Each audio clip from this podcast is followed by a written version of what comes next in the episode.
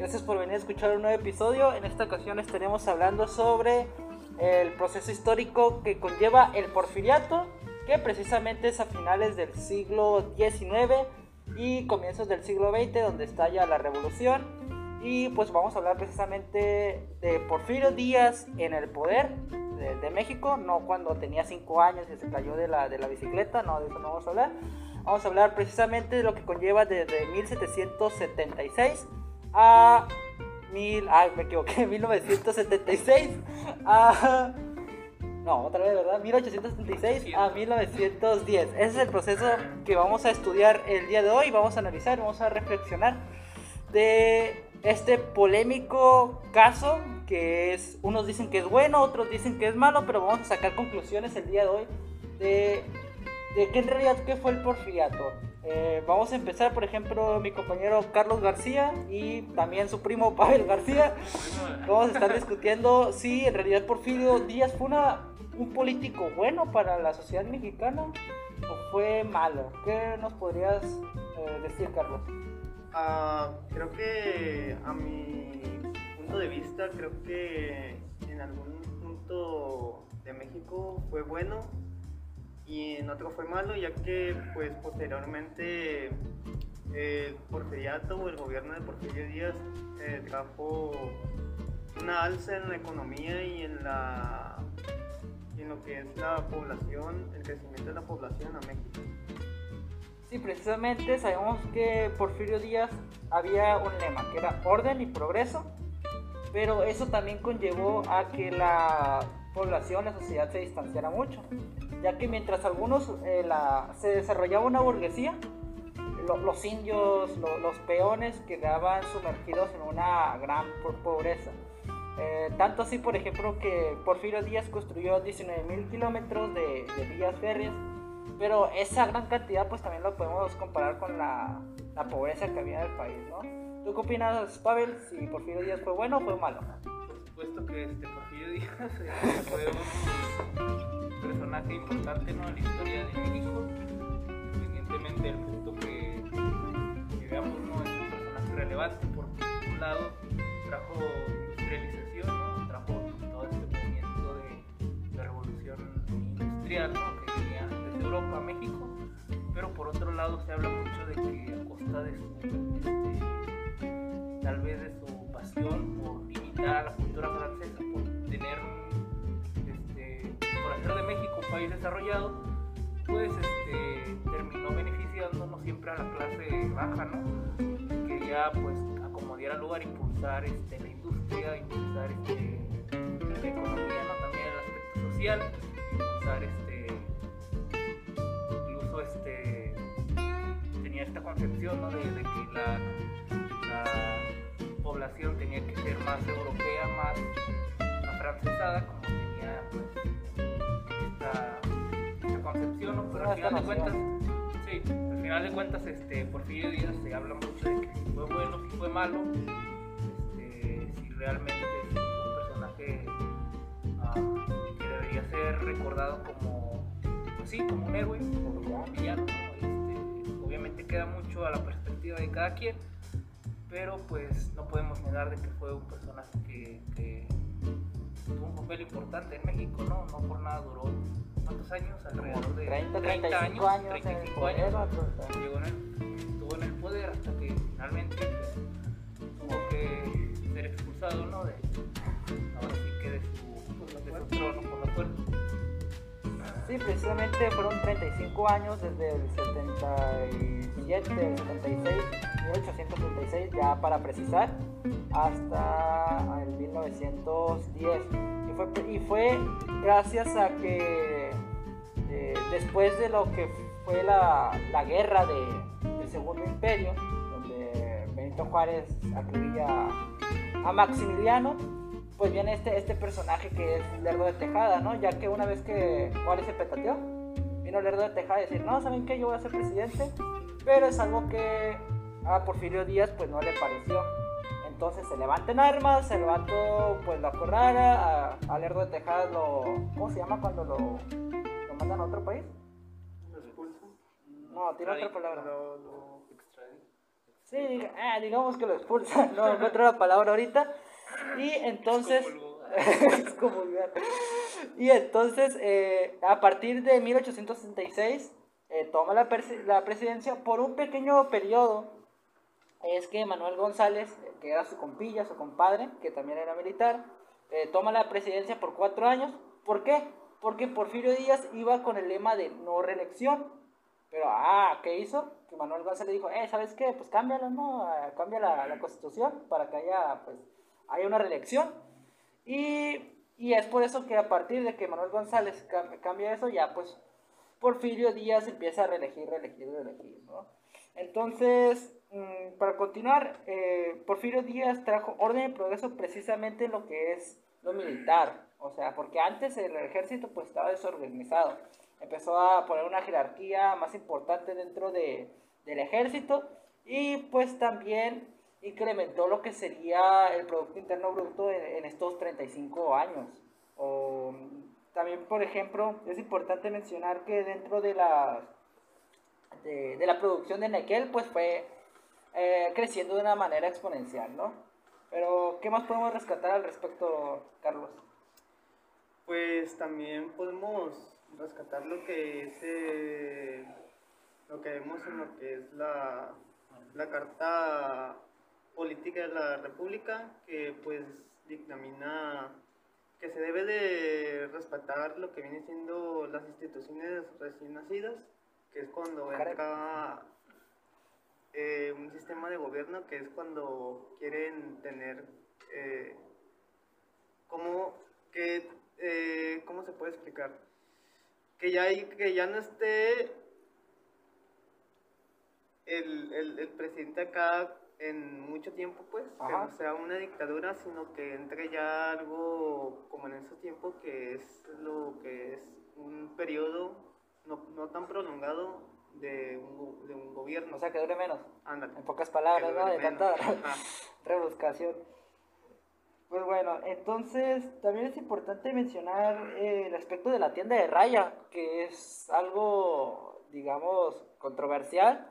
Eh, para empezar, ¿qué es, la, qué es una tienda de raya?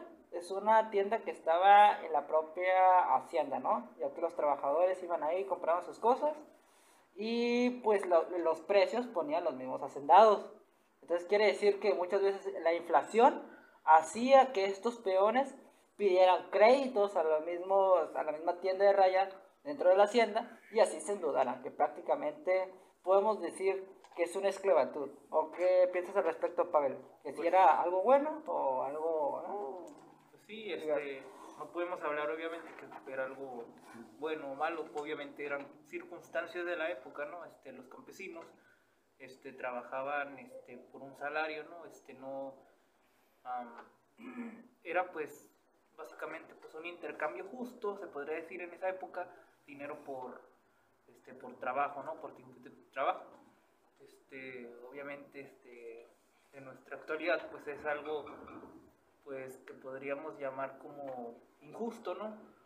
Es explotación laboral al final de cuentas, ¿no? Porque estás teniendo a campesinos pues a tu servicio, no solamente trabajan en tu tierra, sino que también viven ahí y aparte compran lo mismo que tú vendes, o sea, ah, si bien el dueño les paga, también su paga va destinado pues también a este, su, su salario más bien, ¿no? Va a destinar al mismo Sí, su apasionado, salario. recupera el dinero que Sí. perdió, pues. Básicamente, ¿no? Entonces, pues... Se me ocurre así como los que trabajan en la bodega, en la bodega horrera, no, que, que les, les pagan, ¿no? Pero su único día de descanso van a comprar a la bodega porque les conviene por las ofertas Sí. que hay, ¿no? Sí, O lo pues. mismo cuando trabajas en un, en un, en un Burger King, que pues comes ahí mismo y pues el dinero que ganas pues se va ahí, ¿no? O sea, en otras dimensiones, hablando pues eh, en, una, en una comparación, ¿no? Entonces, ¿tú qué opinas sobre la tienda de raya, estimado Carlos? Pues yo creo que es algo que podemos ver como en el ejemplo que ponen ustedes, que trabajas en un sitio y pues prácticamente el dinero que tú generas se vuelve a quedar ahí, pues Es como lo- los que están en el maquilón, ¿no? Que, sí, que compran sus mismas cosas ahí y pues la, la inversión se... re- Pues no, hay, ¿verdad? No hay, ah, no, voy a comprar allá a la otra, a la otra hacienda. No, no, no, aquí, aquí, aquí está, aquí hay una tienda, ¿para qué vas para allá? Sí, pues tampoco había horarios de salida, ¿no? Ajá, pues tampoco, pues prácticamente vivías y te desarrollabas ahí, que era eh, uno de los grandes problemas. ¿Por qué? Porque estos hacendados, más que nada, pues eh, siguen siendo criollos, de, o hijos también. de criollos, eh, más bien caciques, yo pensaría. Eh, caciques que son estos, eh, digamos, patrones de los indios, los capataces también, y que pues sigue siendo esta, sigue, sigue, sigue habiendo, perdón, una distinción en la clase social. ¿Por qué? Porque los indios, eh, los mestizos, siguen siendo los de abajo, ¿y quiénes son los de arriba? Los criollos, los hijos de criollos, etcétera, etcétera, ¿no? Otro, otro dato importante es hablar sobre los científicos que no precisamente eran científicos, sino que eran como un congreso donde estaban economistas, donde estaban políticos, hombres de, de negocios, eh, entre otras partes que lo que buscaban es impu- impulsar a, pues precisamente a las ciencias, ¿no? Y también, aparte de las ciencias, eh, el orden y progreso dentro de la nación, como el secretario de Hacienda, que es el más famoso científico, eh, Limantour, que precisamente con él hubo una gran, una, digamos, una gran estabilidad política. Pero ¿qué más podemos rescatar, Carlos? Pues podemos ver lo que es la economía. Eh, en la economía, pues principalmente lo que entraba en primer lugar era la agricultura, que este ocupaba el 68.8% de la población y pues que era casi 3.367.000 personas. El régimen de la, de la tenencia de la tierra, pues, era el de la gran propiedad eh, rural. Ok. Y bueno, vamos a imaginar un poquito, vamos a alocarnos, a, de decir, ¿qué hubiera pasado si Porfirio Díaz no hubiera estado tantos años en el poder? Haz de cuenta que después de que Manuel González se hubi- hubiera puesto después de Porfirio Díaz otros cuatro años, que dije, no, ¿saben qué? Ya no, hasta aquí. ¿Qué creen que hubiera pasado?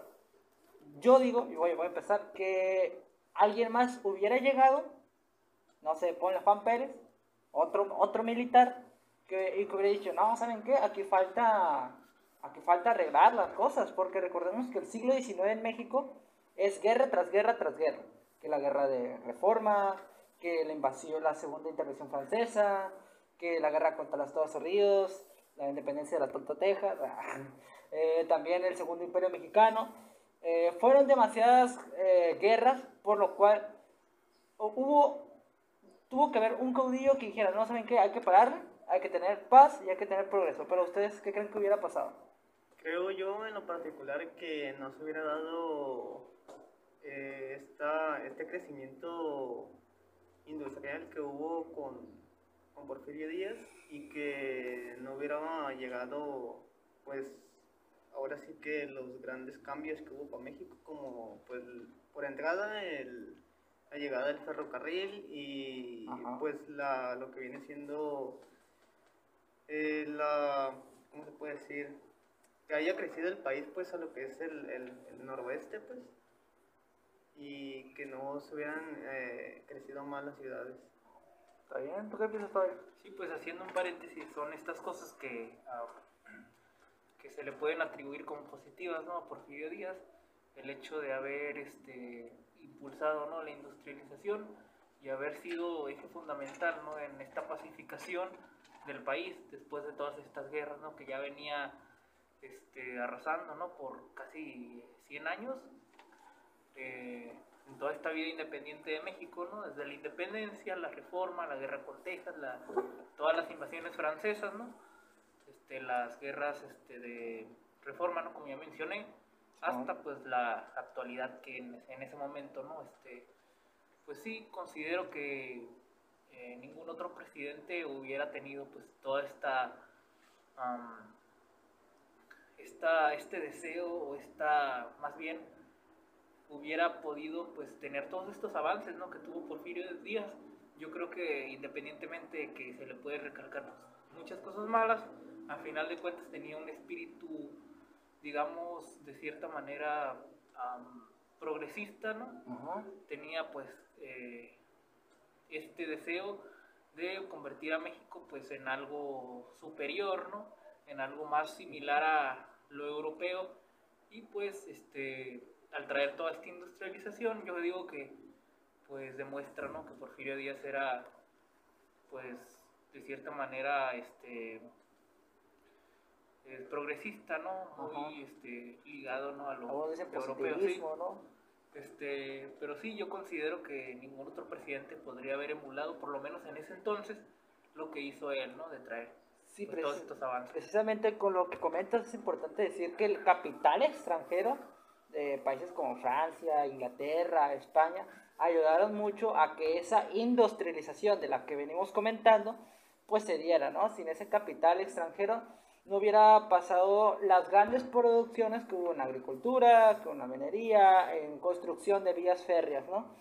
Y por el otro lado de la moneda de Porfirio Díaz, digamos que era, pues era un soldado él, porque en la, en la guerra contra Maximiliano era de los principales generales de Benito Juárez. Sí, contra la guerra contra la invasión francesa. No, es el segundo imperio. El segundo imperio. No, pero también participó en la guerra. ¿Neta? Sí, en la guerra contra. Ya lo buscan ustedes por ahí. Ajá. lo buscan ustedes por ahí. fue fundamental en esa victoria mexicana. Ah, interesante. Yo recuerdo que es. ¿Cómo se llama el principal cabecilla de la, de la, de la batalla de Puebla? Hay un vato. Se llamaba. Bueno, ahorita no recuerdo el nombre, ¿no? Pero eh, lo, que, lo, que, lo que es importante decir que Porfirio Díaz pues era militar, ¿no? Como decía por ahí el mejor indio es el indio muerto. Bueno, no sé si lo dijo él, pero así se le atribuye. Eh, entonces, pues vas, va, ¿cuál es la característica de un militar? Que es disciplinado, que tiene orden, que tiene jerarquías, por lo cual eso pues influye en su manera de ser. Influye en, el gobierno, influye en cómo va a gestionar las órdenes. Por lo cual, eh, dudo mucho que alguien más le dijera qué hacer, le dijera cómo es que debe de actuar. Entonces lo que tenemos es un, es un vato que se va a lo que ya, se va a la, a la primera, pues, si no me doy a entender, o sea que se va a, a lo preciso, eh, por lo cual al momento, no sé si decir si se enamoró de la, de la política o si se enamoró en realidad del país, tal vez es algo que se queda en debate eh, ¿Tú qué crees, Carlos? ¿Que se haya enamorado del poder o que se haya enamorado por traer progreso al país? Yo creo que él ya estaba enamorado del, del, poder y que en el tiempo que estuvo en la silla presidencial se enamoró del país. Puede ser, a lo mejor puede ser al revés. O al revés.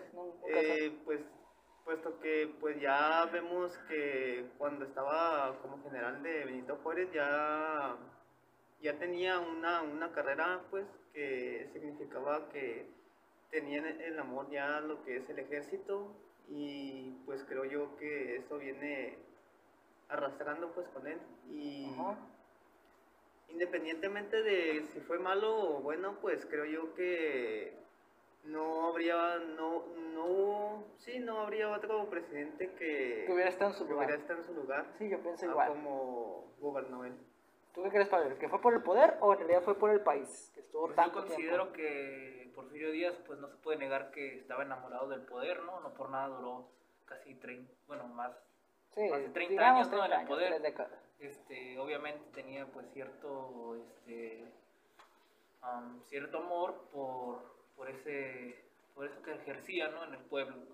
Este, definitivamente, este, considero que Porfirio Díaz con respecto al progreso, tenía pues ese, ese conocimiento, ¿no? De que él tenía la capacidad para cambiar su país. Él era el presidente, obviamente, ¿no? Tenía este deseo de que México fuera visto como un país eh, capaz, ¿no? Como lo era Francia, Inglaterra, Estados Unidos, ¿no? En ese entonces también era muy, un país muy ejemplo, ¿no? Y pues quería que México fuera algo así, ¿no? Algo similar, ¿no? ¿Por qué no, verdad? Este, Entonces, pues trajo toda esta industrialización, todo este capitalismo, ¿no? Más que nada, Sí, como mencionó mi compañero. del capitalismo. en- Sí, este, trajo el capitalismo a México. Y pues, en resumen, este, considero que Porfirio Díaz, ah, más allá que un nacionalismo, si se podría llamar así, pues estaba enamorado de esa idea de, am, o sí, un poco nacionalismo, se podría decir, porque de cierta manera quería hacer de México un país mejor. Este, obviamente cometió muchos errores en el camino, Más bien hay una distinción entre nacionalismo y patriotismo. Sí. Tal vez, Ah, tiene, tal vez eh, la semilla sea el patriotismo eh, que tenía, que haría que Porfirio Díaz se enfocara en que su gobierno fuera capitalista. O sea, lo que quiero decir es que el patriotismo es el sentimiento para que Porfirio Díaz tenga ese capitalismo impuesto en la, en la sociedad, ¿no? en, la, en la nueva sociedad mexicana, que ya estaba harta de las guerras y ocupaba pues un descansito, porque ya después vino la revolución mexicana. es como que Porfirio Díaz en sí quisiera ser malo con el pueblo. Hay que mencionar también, ahorita hemos est- estado hablando muchas cosas positivas de él, ¿no? Pero no hay que olvidar pues que mucha gente pues no se benefició, ¿no? Con su con su este con su gobierno, ¿no? Este, sobre todo los indios, este. Sí, pues este, básicamente pues mucha este el poder pues básicamente estaba en unos cuantos en las clases altas, obviamente, ¿no? Y pues este de cierta manera pues marginó al país, ¿no? A los a las clases bajas. Y pues si bien Porfirio Díaz quería hacer de México un país este capaz, un país avanzado, pues este se le cuestiona mucho, ¿no? Si, si los medios fueron los mejores o no. Sí, precisamente. Ya para concluir, yo quisiera agregar que el porfiriato fue un... Es algo que tenía que pasar, era algo necesario, porque era muy sufrido el siglo XIX, desde nuestra posición yo pienso que era algo necesario, era algo necesario para que se diera la siguiente transformación, que fue la, la Revolución Mexicana, ¿no? Eh, ¿Algo más que quieras agregar, Carlos? Pues, ¿Estuvo o qué? pues creo que por mi parte sería todo. Sí, más que nada esta es una reflexión sobre este aspecto eh, negativo, positivo de Porfirio Díaz. No estamos adentrando tantos en la reflexión, pero pues queremos este, darle al público pues estos, estos ah, contrastes. Estas cantinfladas. Bien, esperamos que este episodio haya sido de, su grado y pues nos vemos en el próximo.